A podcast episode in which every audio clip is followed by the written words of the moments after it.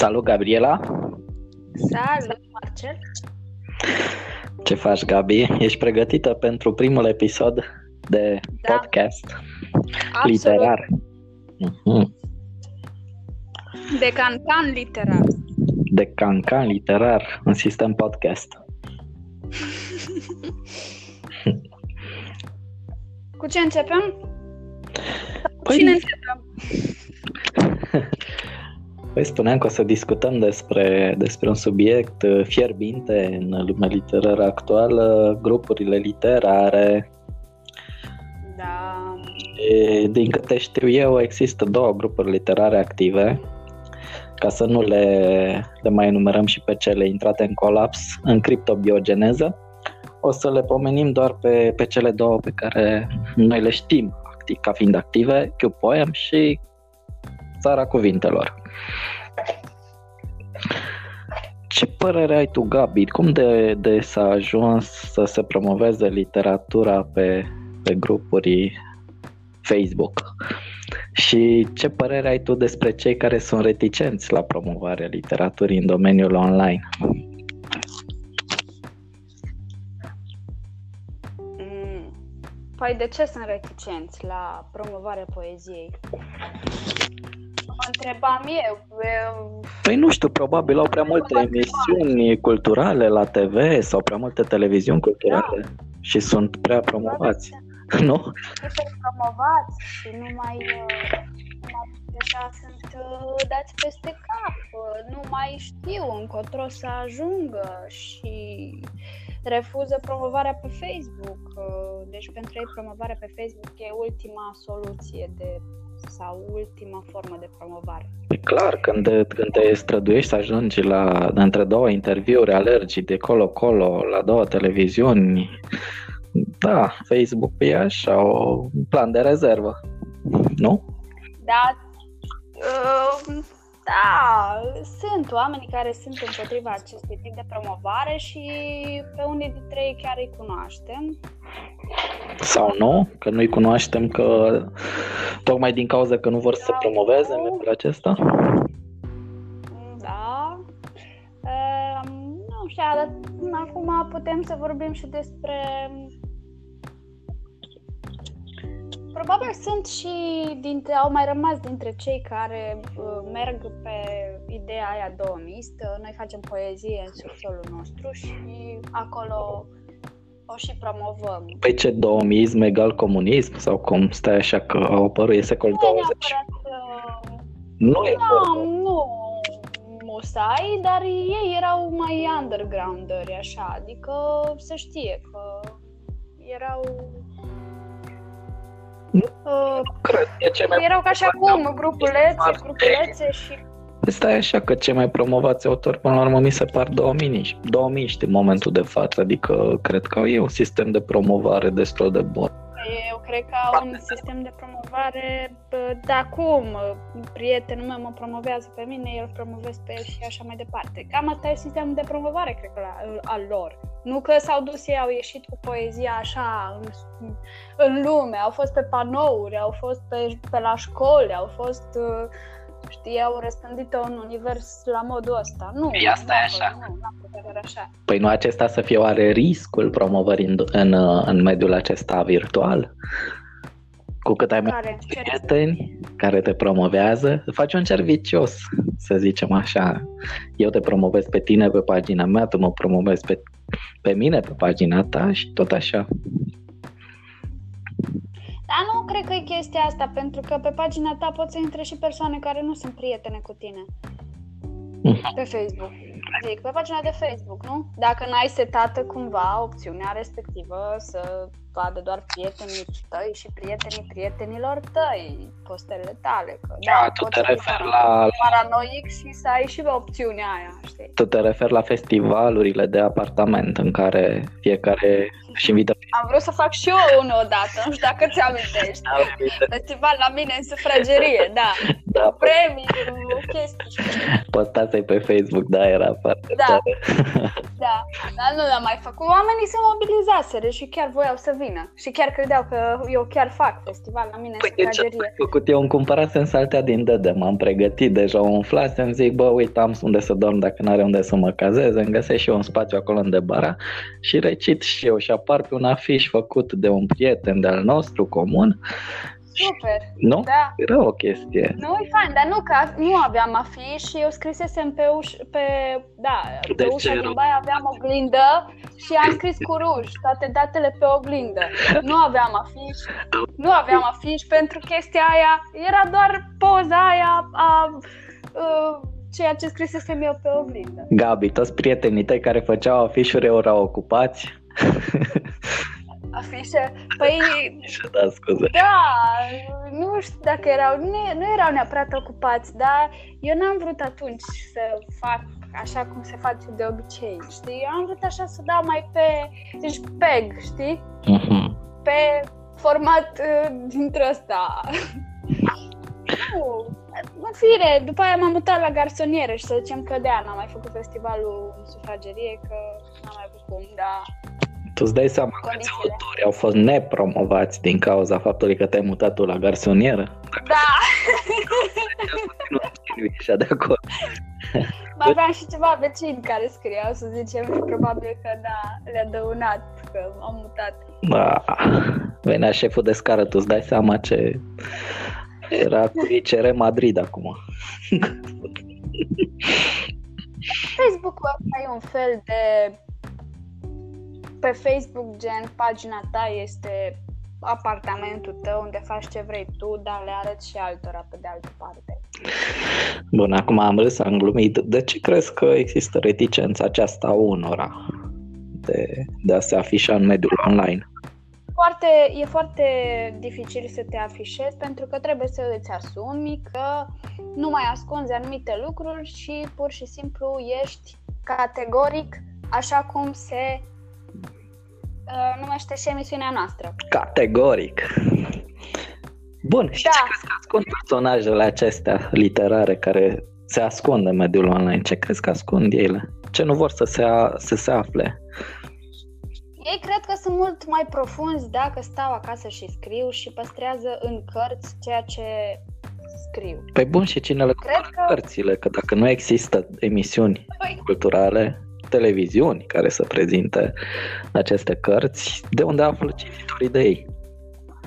Păi nu știu că dacă îi întreb cine ți-a cumpărat cartea sau s-a vândut cartea ta sau cartea ta a fost distribuită, a apărut în librărie, au avut oamenii de unde să o cumpere, nu prea știu să răspundă la întrebările astea. Nu știu dacă ești pro... ei cred că unii autori nu-și pun problema vânzării cărților din momentul în care cărțile lor apar. Hai că atunci ajungem iarăși la întrebarea aia, păi tu de ce scrii? Scriu pentru mine. Nu există așa ceva. În momentul în care tu ai ajuns să publici o carte sau să postezi un text undeva pe un blog sau pe, în mediul uh, online oriunde, deja tu e clar că nu scrii doar pentru tine și nu există om care scrie doar pentru el. Deci nu știu care... Ba da, da, cine? Ești cu tu, te, tu îți uh, construiești propria ta capcană ideologică. Din moment ce oamenii nu sunt interesați dacă se vând sau nu cărțile lor, pentru cine scriu atunci? Exact. În primul rând, uh, e o descătușare, clar, dar nu, ei nu sunt interesați de... Ei cred că le ține neapărat de editura la care publică. Ei consideră că nu trebuie să se promoveze ei pe ei înși, uh, da, înșiși. Consideră că editura trebuie să facă munca asta. Păi bun, atunci înseamnă edituri independente în 2019 Că nu vine nimeni să-ți facă ție promovare, să te pună pe tine în vitrină, să te ducă pe tine de mânuță undeva. Cumva trebuie să și organizezi un pic din punctul ăsta de vedere. Toată lumea știe că editurile mici îți tipăresc cartea și atât. Te ocupi tu de promovare. Deci dacă vrei să fii promovat de către editură, atunci alegi o editură mare. Sau îți asumi, uh, îți asumi riscul că nu o să fii promovat și va trebui să te promovezi tu în mediul online, ceea ce e destul de ok. De ce să nu se promoveze autorul? Dar trebuie să facă chestia asta, trebuie să se mobilizeze. de interviu foarte recent și mă raportez la el pentru că este uh, cel mai bun exemplu pe ceea ce vorbim acum, pe subiectul pe care suntem acum.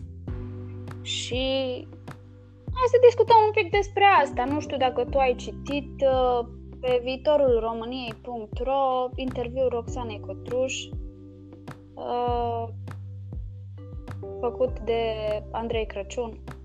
Nu știu cine e Roxana Cotruș. Probabil nu își publică textele pe Facebook sau nu, nu am la prieteni sau... Nu își publică textele pe Facebook. Ea este o poetă din Târgu Mureș care a debutat cu volumul de poeme uh, Daddy Issues, Disecție, mm. în 2005 la editura Carmides.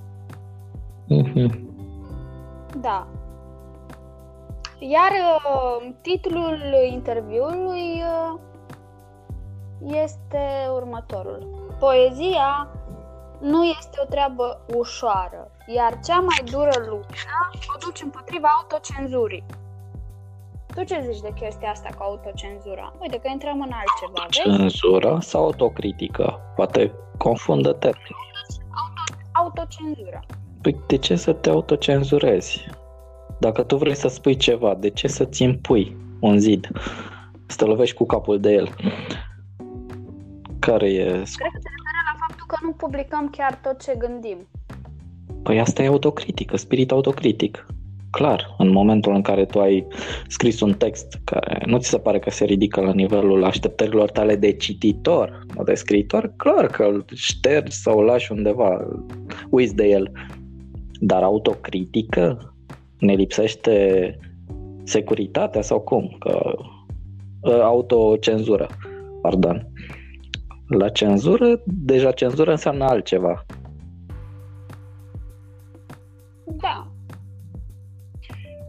Ea spune că autocenzura se impune atunci când ă, scrii, când ești poet, neapărat trebuie să te autocenzurezi. Să cenzurezi ce? Cuvinte obscene, vulgarități, să cenzurezi idei? Hai, hai, hai un pic să vedem ce, ce răspunde la prima întrebare. De pildă, prima întrebare este uh, cum e să fii poet din România mileniului 3?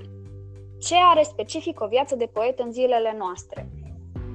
Iar ea răspunde, nu știu cum e să fii poet, devin sfioasă de fiecare dată când sunt pusă în fața acestui apelativ, iar asta fiind că ne-am obișnuit să utilizăm cuvinte mari prea ușor. Poezie pe Facebook. Sunt de Poezie în spoturi publicitare. Poet. Dar ce continuă? Deci, cumva nu, ea are un deficit de... Continuă așa, într-o notă din asta, aș zice, cum să zic, în defavoarea poeziei. Defavoarea poezie pe Facebook. De online. Da, po- poezie pe Facebook, poezie în spoturi publicitare, poezie imprimată pe tricouri, poezie în cafea, poezie în cafea. Cum poezie în cafea? Mi se pare că în toată ecuația asta ucidem încet câte ceva. Ce să ucizi? Adică promovând poezia o ucizi? Nu! Având această da. cenzură, îți impui niște chestii, așa o ucizi. Treptat. Cred eu, asta e părerea mea, că na, noi acum vorbim despre, despre noi, despre părerile noastre, despre cum vedem noi că stau lucrurile. Da, clar și uite, mai zice Acum sunt foarte multe lucruri de zis aici cu privire la, la chestiunea asta care uh, M-am întrebat și eu multă vreme dacă este ok să mă put să mă promovez, să postez, să... M-am uitat și la Păi noi ce facem în afara faptului că ne postăm da. textele? Și asta e promovarea. Omul citește, îi place și te urmărește în continuare. Nu-i place, nu te mai urmărește, eventual îți dă un bloc. Nu? Că nu am stat noi, cum mai spuneau prietene de-a noastră, să le vindem cărți în privat unora. noi ne-am postat textele și atât. Dificil de zis. Eu cred că poezia ar trebui promovată pe toate căile pentru că ea merită să uh, ea merită să fie auzită pentru că de asta este scrisă. Literatura în general e scrisă ca să fie citită, ca să fie uh, asimilată, nu este scrisă ca să rămână în cărți. Uh, acolo e atinsă de, de nimeni. Noi avem un instrument de promovare extraordinar. Facebook. Da. Și să nu profităm de asta. De ce? Acum pe bune, de ce? Conform cărei logici, că eu nu o percep. Nu-mi dau seama, nu. Păi, nu știu, dar mai spune și despre poeții de Facebook. Păi, poeții de Facebook. Eu nu văd care este diferența și care ce este, o spune așa pe un ton din ăsta, uh, ar zice Poeții de Facebook sunt și poeții de cărți, poeții de reviste literare, sunt tot aceiași. Acum ne apucăm să punem etichete, nu? Poeții de Facebook, poeții de reviste, poeții Știi... de antologii, poeții... Știi care e, okay e problema să... unora? Știi care e problema unora? Așa, așa o văd eu. Unora la e teamă de cititori. Pe Facebook întâlnești oameni care citesc, citesc poezie și te tem de faptul că nu o să te bage în seamă în cel mai bun caz. Sau Uite, apropo, ce înseamnă să fii grafoman, ce înseamnă să scrii mult punct, dar să scrii bine. Că uite, ea mai pune în interviu asta că tot uh, uh, uitându-mă peste interviu am văzut și treaba asta, una din întrebări uh, e dacă se poate trăi din poezie și ce ar trebui să se întâmple ca să se poată trăi din poezie și cum trăiește ea din poezie, știi? Și uh, ea răspunde, eu sunt profesor, firește că nu trăiesc din poezie și nici nu mi-am uh, pus vreodată problema asta. Iar dacă e să mă raportez și la experiența cunoscuților mei din această zonă, toți îmbină redacțiile revistelor, ziarelor, școlile, uh, traducerile cu scrisul de plăcere, între ghilimele de plăcere. Așa apare aici. Cum adică? Păi dacă, dacă e să stăm așa De ce între ghilimele de plăcere? Că nu văd să fie o corvoadă scrisul. E o corvoadă să scrii? A, nu Ți cred. se pare că e o corvoadă? Nu cred că asta vreau să spun, deși cam așa s-a exprimat. Da, păi nu știu la nivel mondial dacă, este să, dacă stăm să ne raportăm câți dintre poeți trăiesc din scris. Există? Că eu nu, nu cunosc pe niciunul. Și cunosc autori de romane care au devenit multimiliardari. Dar uh, dintre poeți, nu știu, nu vine în minte nici măcar un nume în momentul de față. Și da, trebuie să ai un job. Și acum nu neapărat în redacția unei reviste literare. Uh, asta e un, e un caz fericit. Uite, unii lucrează prin armată. Și totuși găsesc, găsesc și, și le face plăcere să scrie. Pentru că oricine, orice om în orice domeniu ar lucra el poate să perceapă poezia, să, să o vadă, să o redea prin versuri și să scoată cărți sau să posteze pe Facebook. Aici e vorba de o convertire a realității în poezie. Trebuie să ai acel convertor să-l deții și nu cred că contează foarte mult în mediul în care o expui. Că e el online, că e el tipărit. Acum hai să ne gândim și la revistele literare, ce distribuție au. Câte dintre ele au o distribuție în chioșcurile de ziare, în afară de România literară, nu știu nici măcar una care să apară, să apară periodic, cel puțin în chioșcurile literare. Am găsit, de exemplu, în librăria Humanitas din Albăiulea, revista Poesis Internațional de anul trecut de primăvară, ultimul număr. Mm, și mai e și revista... Da.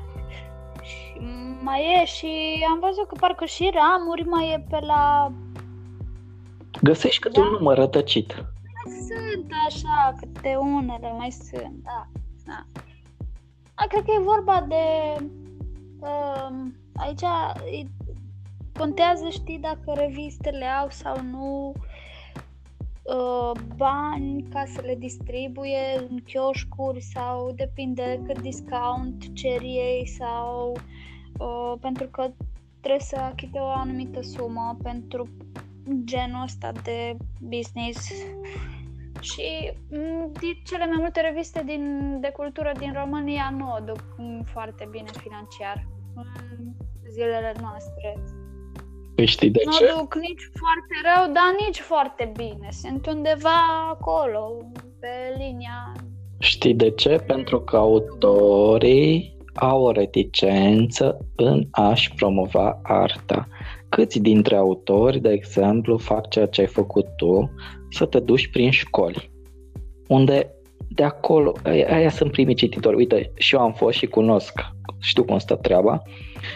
Deci copiii ăștia când au, uh, au intrat în, uh, în contact cu poezia contemporană, poezia avangardistă, au fost extaziați, au zis, wow, deci nu, nu, nu, nu cunoșteau, pentru că prin manuale, în afară de o, o poezie de lui Cărtărescu, manualul de clasa 12, nu găsești decât poezie clasică, autori clasici. Și atunci ei nu știu.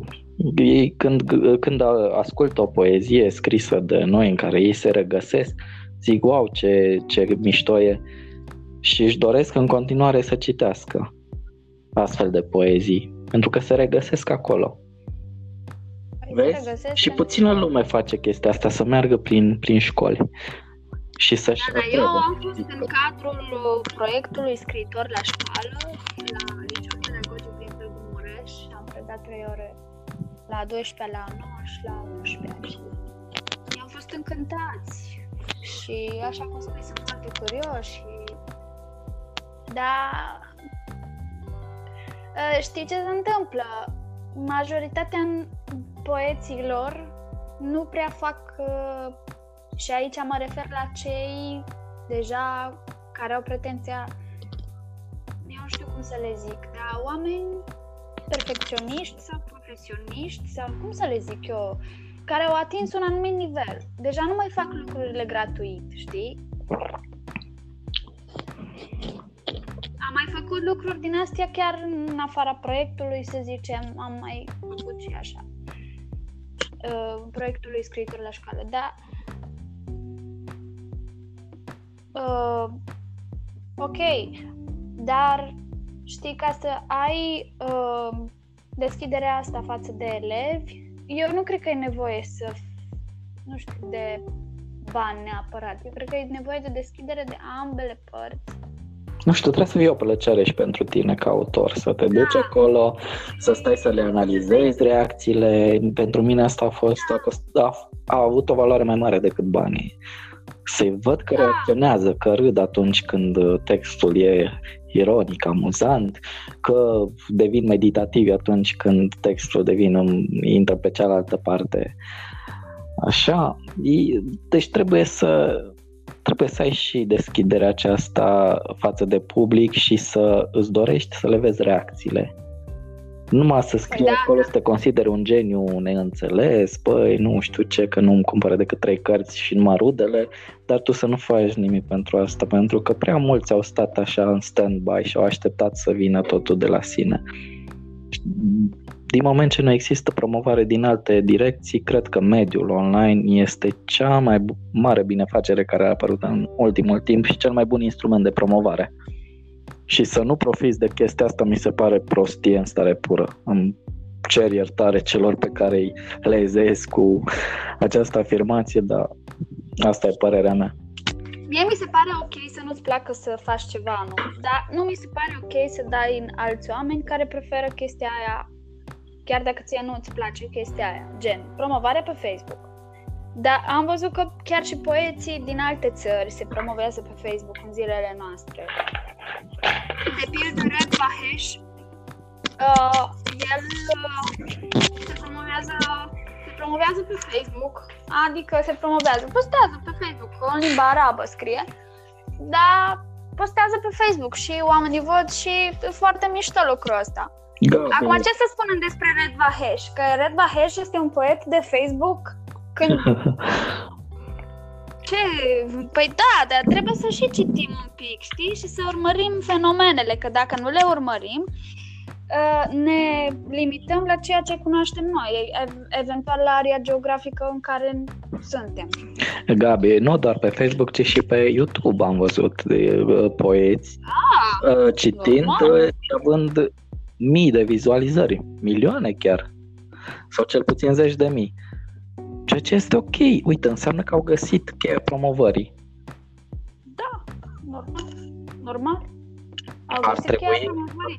Știi care e chestia? Ar trebui critica literară, ar trebui editurile, ar trebui televiziunile să promoveze chestia asta, dar uită-te că nu mai există această promovare din partea lor și atunci trebuie tu ca și autor să, ca autor să găsești cheia aceasta de promovare și să, să, să-ți găsești cititorii, să ajungi la cititori.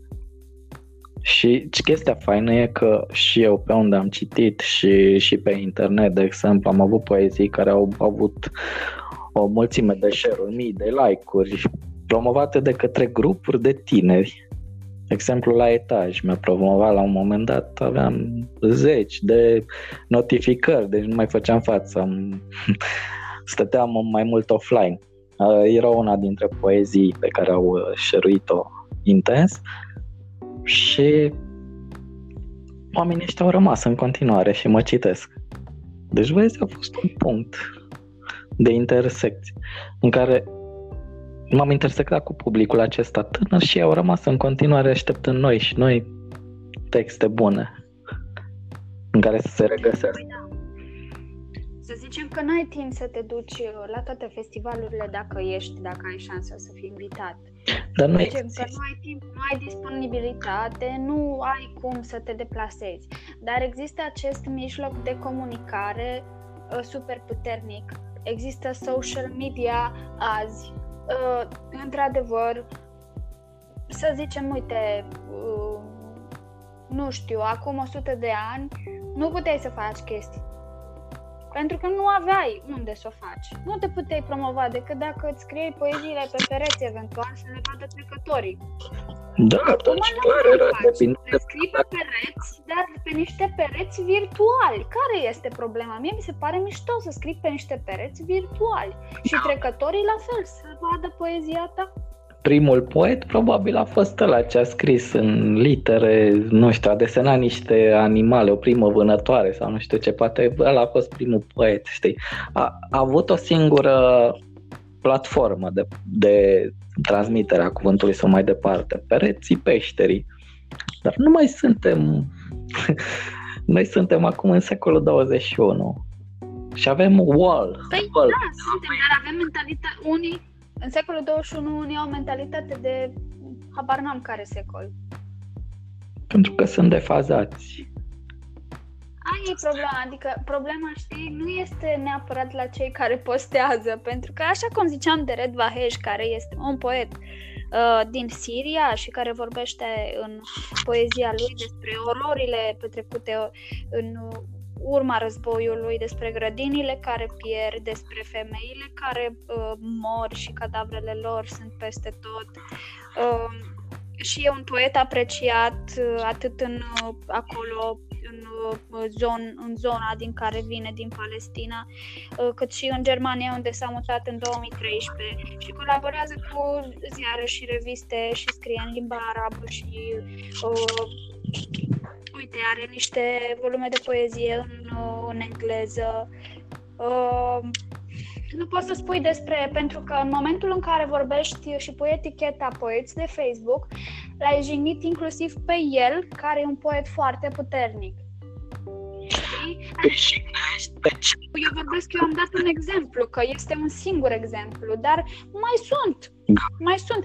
Cei care sunt deschiși, evident că sunt acolo. Sunt pe Facebook, sunt peste tot. Așa cum le-am zis și elevilor, urmăriți-ne pe Facebook, așa cum zicea și Ovi Olaru la, um, uh, la Cluj, când am fost la nepotul lui Toror, după, după um, după ce am lecturat acolo, am stat un pic de vorbă cu el și uh, chiar spunea chestia asta că el își îndeamnă elevii, uh, studenții, pardon, să urmărească autorii pe Facebook.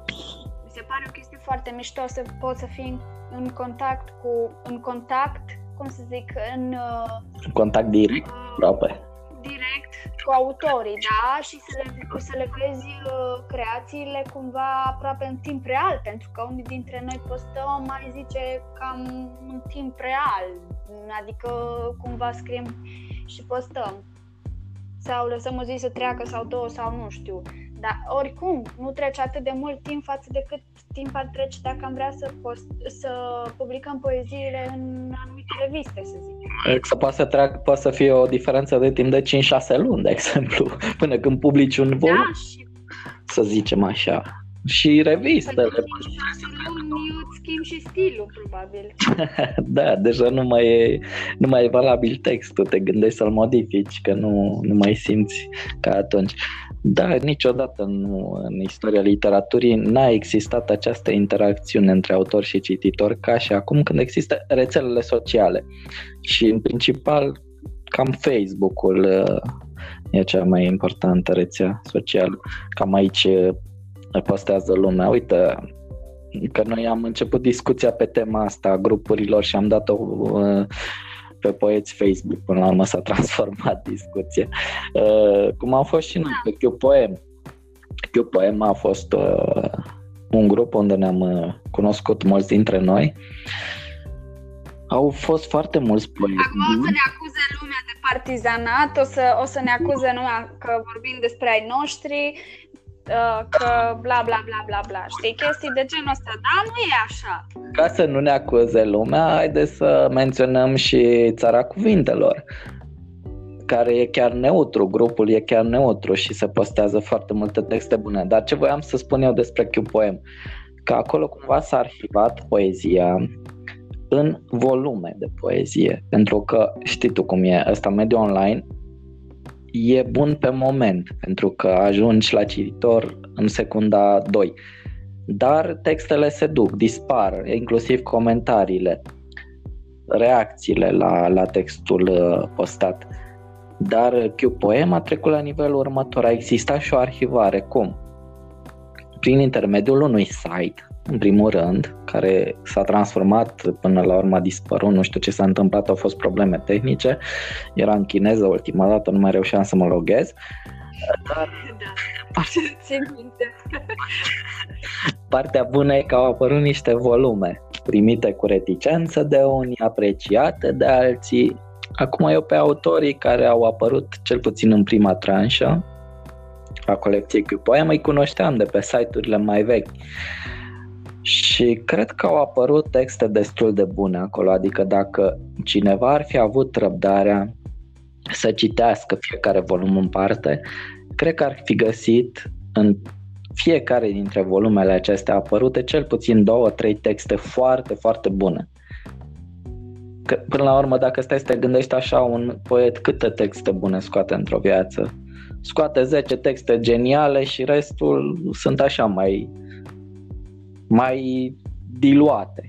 Dar cred că în volumele acestea autorii respectivi s-au, uh, s-au concentrat și au, și au postat, nu știu, dintre textele postate acum 100 de ani poate sau nu știu cum ce selecție au făcut ei, dar uh, au apărut niște texte foarte bune în volum, cel puțin în volumele pe care le-am achiziționat eu.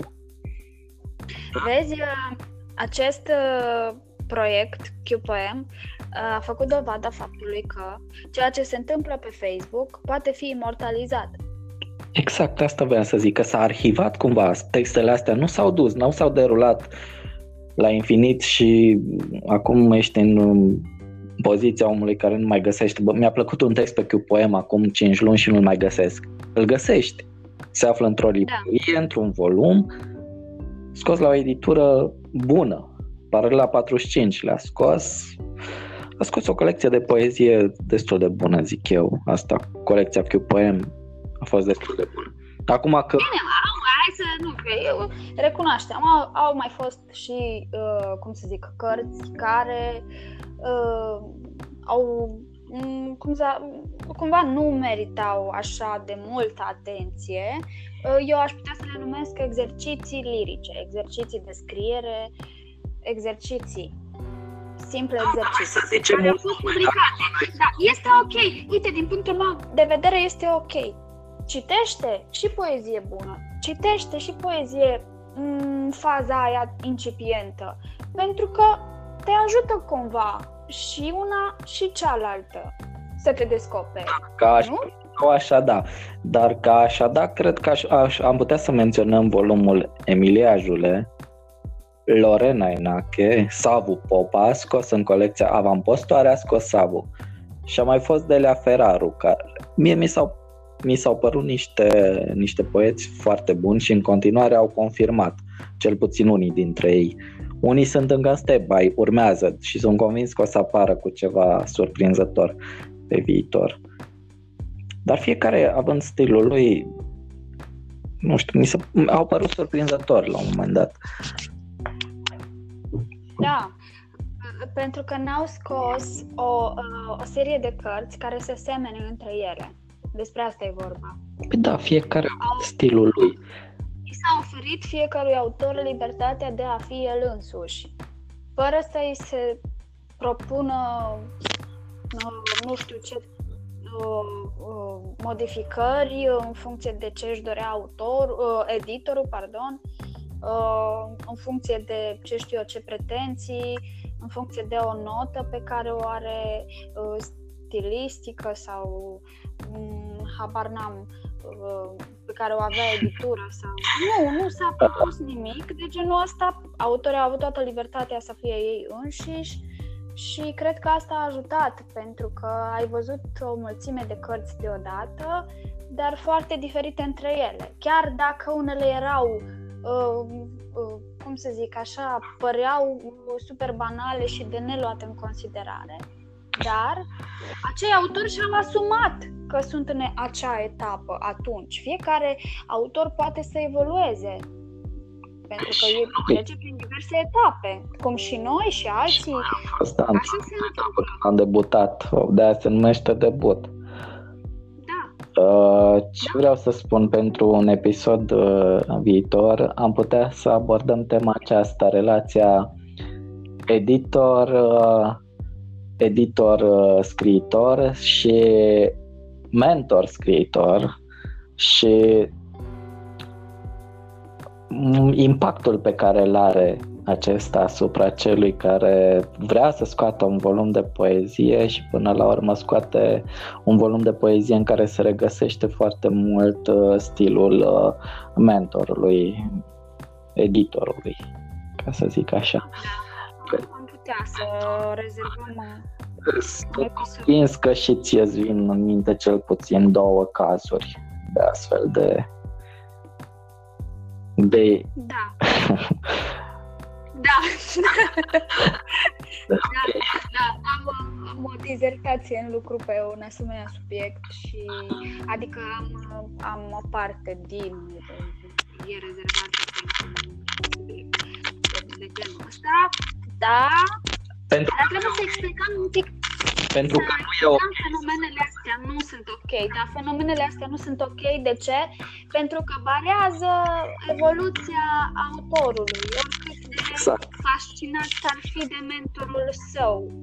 Um, trebuie să își dea seama, să fie capabil să își dea seama sau să fie avertizat că evoluția lui sau a ei, în funcție de gen, da, este un pericol. Exact. Trebuie să ai vocea ta proprie. Chiar dacă uh, acum fiecare dintre noi avem niște lecturi uh, la bază pe care ne construim discursul poetic, asta ne-au ajutat ca să ne exprimăm. Dar noi fiecare avem ceva de spus. Și în poezia noastră trebuie să se regăsească stilul nostru propriu, viața noastră, modul nostru de a comunica. Lecturile trebuie doar să ne Cred că asta ușureze e poezia. E un mod de a comunica cu lumea exterioară. Pe asta e poezia, Un mod de dialog. a comunica niște lucruri personale uh, celor care nu te cunosc nu știi cu ei comunici, ce comunici. Și atunci tu trebuie să o faci în felul tău, nu în felul altora. Păi asta e peste 100 de ani, cineva care îți citește poezia trebuie să remarce felul în care poetul cu tare se mișca în cotidian, în perioada respectivă, trebuie să regăsească detalii din, din, din modul de viață, din, să găsească aceste detalii, știi, să se teleporteze în timp, dar să se teleporteze la locul potrivit.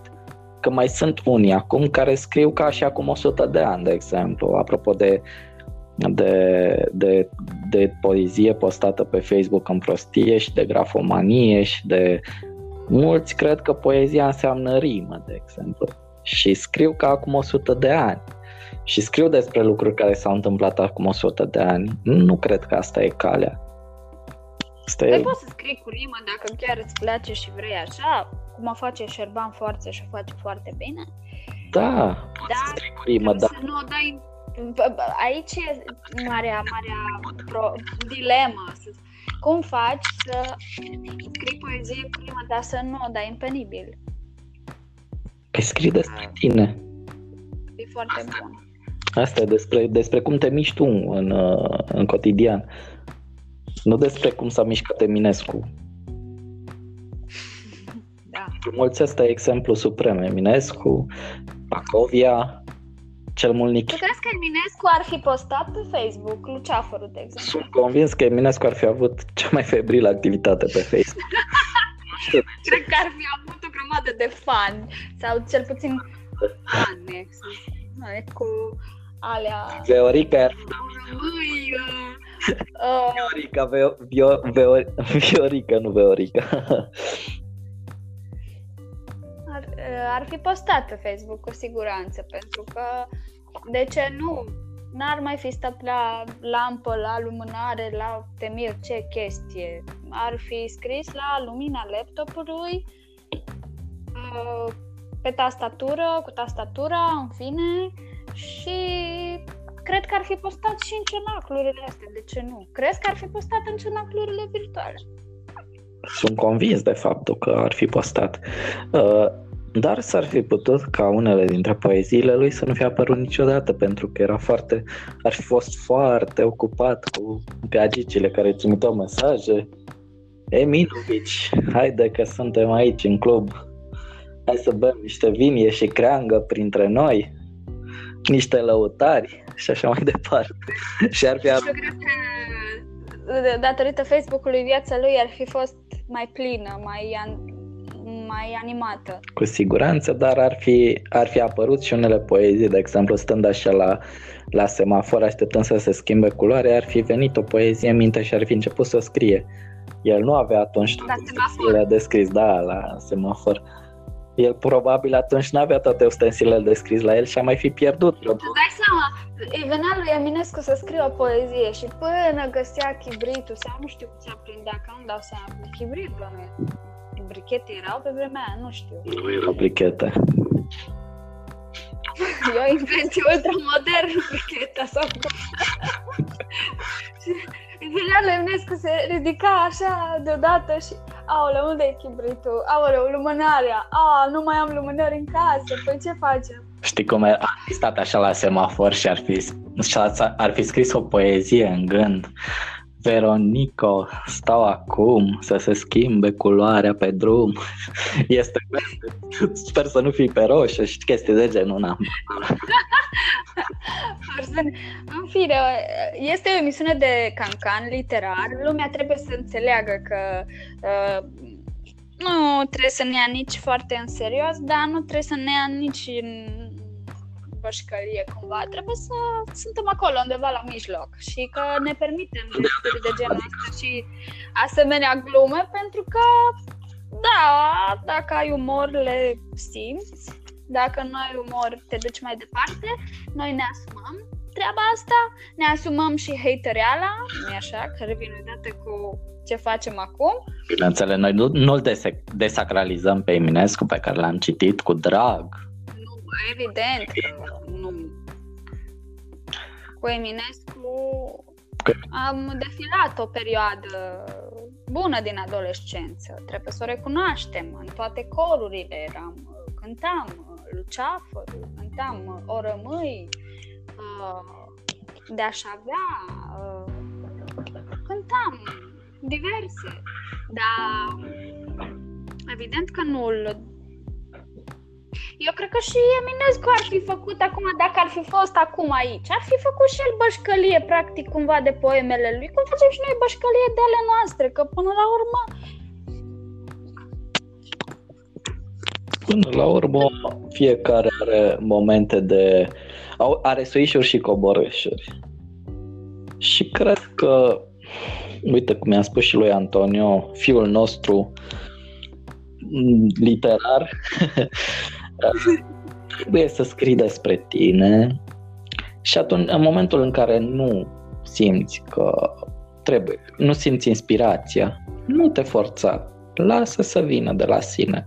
Oricum, inspirația există, lucruri se întâmplă în jurul tău, trebuie doar să trăiești, să nu te ascuns sub cărți, să nu stai toată ziua închis în casă. Da, pe mine, pe mine mă enerva pentru că la un moment dat mi-a zis că el voia să scrie ceva, mi-a trimis poezie, i-am zis n-ai scris ce ai vrut să scrii, ai, te-ai ocolit foarte mult că ai păstrat uh, o anumită structură a poeziei și te-ai ținut mai mult de structură decât de subiectul te-ai bătut de la subiect ca să te-ai cumva te-ai abandonat structurii în loc să te abandonezi subiectului. Și atunci l-am uh, invitat la un exercițiu în căsuța noastră de chat, iată. În căsuța de chat. Bine, unii ar zice, păi nu faceți poezie de chat. Căsuța da. noastră cu bușor de nebunii, căsuța noastră. Și uh, l-am întrebat, uh, i-am spus să mă întrebe cum mă simt. Și a stat așa, nu știu, a durat vreo 5 minute, probabil, cred că nu înțelegea ce vreau să zic sau ce urmează. Era așa. Și mă întreabă, cum te simți? Și scriu, scriu, scriu, scriu, scriu și îi trimit. Și după aceea uh, i-am arătat diferența dintre ce am spus eu mai jos și felul în care a spus el în poezie și a înțeles că trebuie să fie un pic mai relaxat în ce scrie și pentru că nu contează structura, contează Înțeleg. cum transmiți emoțiile Ave, tot felul de, de chestii. Păi asta, asta e, e sfatul pe care trebuie să-l dai unui tânăr, poet începător. Trebuie să scrie despre el, de, să nu o dea ta metafore dacă nu le simte, să-și găsească singur calea da. Pentru că așa Dar fi... știi? Nici să asculți prea mult sfaturile altora nu e bine. Pentru că unul vine cu o idee, altul vine cu altă idee. Tu pur și simplu vezi, ai lumea în față, ai citit niște cărți, știi să te exprimi, ok. Ai tastatura, laptopul înainte, scrie, tastează și vezi ce iese. Dar eu am văzut că foarte mulți tineri uh, postează pe Facebook poeme. Am văzut că, de pildă... Postează Gabi, e... În ce secol suntem? 21. Rețelele sociale au explodat. Toată lumea stă, își petrece jumătate din viață pe rețelele sociale. Cum poți să nu postezi poezia? De ce ai păstra-o în afara rețelelor? Da, în zilele noastre spunem cum ajungi să afli despre apariția unei cărți, nu de pe Facebook afli. Bineînțeles, pe eu aflu știri, le aflu dacă ninge dimineața. Mă trezesc, deschid telefonul, intru pe Facebook și văd că ninge. Shit, mă duc la geam și văd că ninge. Ok, au avut drept. e invers. văd că ninge pe Facebook. Da, da. Sau văd pe Minu stând în geam și uitându-se și zic, bă, la ce se tot uită Minu? Dacă nu a luat foc pe o fabrică de asta șmecheră prin oraș, cum a fost acum vreo 3 săptămâni, așa și ieșea fumul, se vedea la distanță, de zici că a fost atentat, era clar că ninge, că numai la ninsoare se uită așa ciudat, ore în șir. Da. Deci afli de pe Facebook toate știrile. Păi da. Um, nu știu ce să zic, cam asta ar fi episodul nostru pilot, nu? și discutăm despre relația uh, mentor-autor, uh, mentor-autor, dacă sau mentor-discipol, uh, e bine spus. Păi nu știu, a fost cam subiectul că am fost poezi de Facebook, dacă nu mă înșel. Da. Următor... Da, asta a fost, dar următorul episod va fi despre relația mentor-autor, mentor-discipol, mentor, cum să îi spunem. Următorul episod va fi foarte fierbinte și cu siguranță unii oameni se vor simți lezați, dar scopul nostru, în, în momentul în care am început, să, am început să facem această emisiune, scopul nostru nu a fost să ne facem iubiți, ci să scoatem adevărul la iveale și noi suntem conștienți de faptul că mulți o să se simtă lezați și o să devină și mai hater decât sunt, dar asta e problema lor. Pe noi nu Dar ne... noi suntem aici ca să um, hrănim hatereala unora, dacă vrei, ne asumăm și chestia asta chiar dacă știm că mm, ne va pica greu la stomac, dar ne asumăm. Pentru că o facem pentru literatură, în condițiile în care critica literară nu o mai face, că trebuie să o spunem și pe a dreaptă, cineva trebuie să o facă. Și nu putem să o facem în cronici, pentru că dacă o facem în cronici, nu știu câtă lume va auzi, sau va citi, va vedea, va ști, va afla.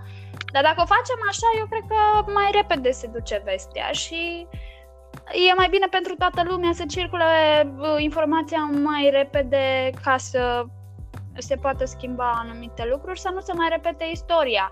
Dacă se repete istoria, înseamnă că nu învățăm nimic niciodată și că lucrurile încep să nu mai aibă sens. Stai să vezi că ți o să aibă răbdare la 50 de minute de podcast. că de păi nu că nu sunt 50, că uite, mă merg secundele și uite, avem 50 și mai mult de 50. Știi că noi gândeam că să fie o emisiune de vreo 30 de minute, așa maxim, dar da. iată că subiectele... Și am înregistrat o aia de o oră înainte pe care nu o să o dăm niciodată. Da, da, da, da, aia o să dăm treptat așa. E o doză mai mică. O să o dăm în doze mai mici. Așa. Ok, ne pare bine că ați rămas alături de noi până în minutul 52020304. Dacă ați rămas, dacă ați uh, dezertat, primiți pedeapsa cuvenită, glumesc. Promitem că următorul episod va fi un pic mai picant, mai picant decât mai asta hard, există, da? Mai hardcore, așa. da? Ok, țineți aproape. Bye, bye! Bye!